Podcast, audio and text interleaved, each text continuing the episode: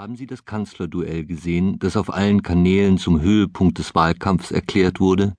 Stefan Raab fragte Peer Steinbrück dort immer wieder, ob die Kanzlerin ihren Amtseid verletze, weil sie zu wenig gegen die Abhörangriffe der NSA unternehme.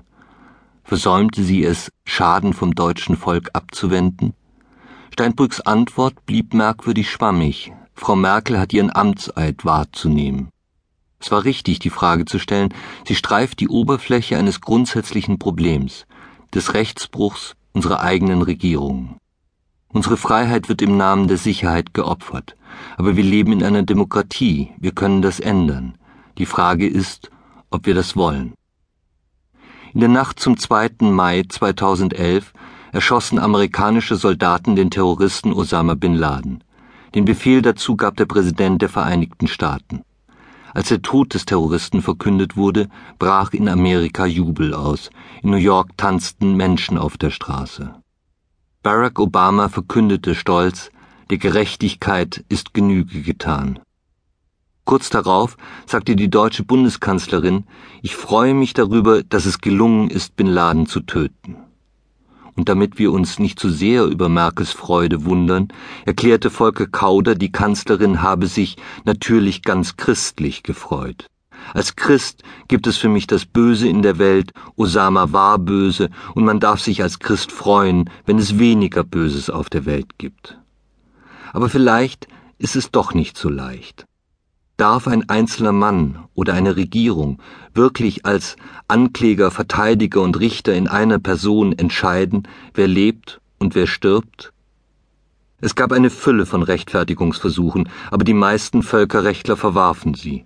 Und wenn wir genau hinsehen, sind all die Gesetze und völkerrechtlichen Regelungen, die wir gegen unser Bedürfnis nach Rache errichtet haben, Ausdruck für etwas anderes, etwas, was hinter ihnen steht und was größer ist als sie. Am 5. Juli 1884 geriet die Mignonette, ein kleiner englischer Frachter, in einen Sturm. Das Schiff wurde auf das offene Meer abgetrieben. Etwa 1600 Meilen vor dem Kap der Guten Hoffnung kenterte es und sank.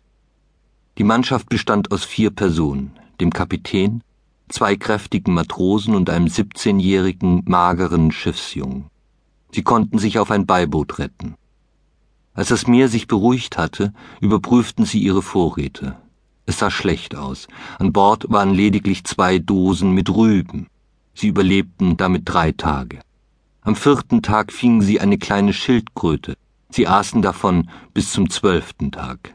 Wasser gab es nicht, nur manchmal konnten sie ein paar Tropfen Regen mit ihren Jacken auffangen. Am achtzehnten Tag nach dem Sturm, inzwischen hatten sie sieben Tage lang nichts gegessen und fünf Tage lang nichts getrunken, schlug der Kapitän vor, einen aus ihrem Kreis zu töten, um die anderen zu retten.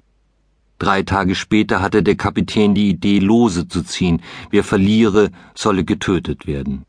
Aber dann fiel ihnen ein, dass sie selbst Familien hatten, der Junge aber nur ein Waisenkind sei. Sie verwarfen die Idee mit den Losen wieder. Der Kapitän war der Ansicht, dass es besser sei, einfach nur den Jungen zu töten. Am nächsten Morgen, noch immer war keine Rettung in Sicht, ging der Kapitän zu dem Jungen. Er lag halb verrückt vor Durst in einer Ecke des Bootes, er hatte Meerwasser getrunken, sein Körper war dehydriert. Es war klar, dass er in den nächsten Stunden sterben würde. Der Kapitän sagte zu ihm, seine Zeit sei gekommen. Danach stach er ein Messer in seinen Hals. In den folgenden Tagen aßen die Seeleute Teile des Körpers des Jungen und tranken sein Blut. Am zweiten Tag nach der Tat entdeckten Passagiere eines vorbeifahrenden Schiffes das Boot. Die drei Überlebenden wurden gerettet und nach England gebracht.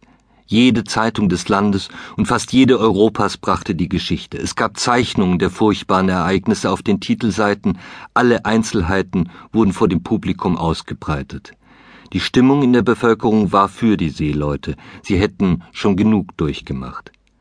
Die Staatsanwaltschaft ließ sie trotzdem verhaften und stellte sie vor Gericht.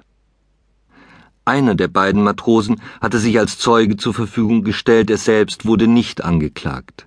Der Fall ging unter dem Namen Die Königin gegen Dudley und Stevens, das waren die Namen der beiden Seeleute, in die Rechtsgeschichte ein. Die einzige Frage des Prozesses lautete, durften die Seeleute den Schiffsjungen töten, um ihr eigenes Leben